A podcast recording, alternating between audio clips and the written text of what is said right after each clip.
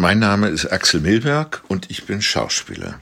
Ich begrüße Sie zu meinem täglichen Podcast Milbergs literarischer Balkon.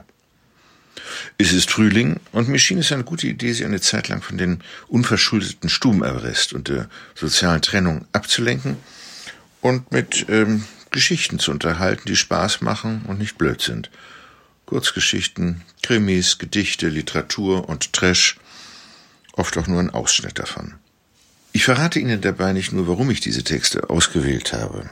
Das sind also meine persönlichen Favoriten, sondern auch, wo ich mich gerade jetzt aufhalte, wenn ich Ihnen vorlese.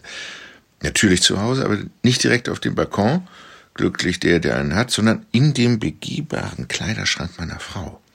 Dort ist die Akustik für eine Sprachaufnahme am besten, zumindest wenn alle Schranktüren offen stehen, versicherten mir die Techniker der SZ und ihnen habe ich geglaubt. Also Tisch und Stuhl stehen bereit, ein Mikrofon auch.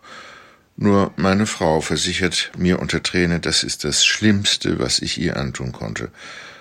Womit beginnen wir heute? Ich habe für die ersten drei Folgen drei Texte ausgesucht, die alle über das Schreiben und das gesprochene Wort Auskunft geben.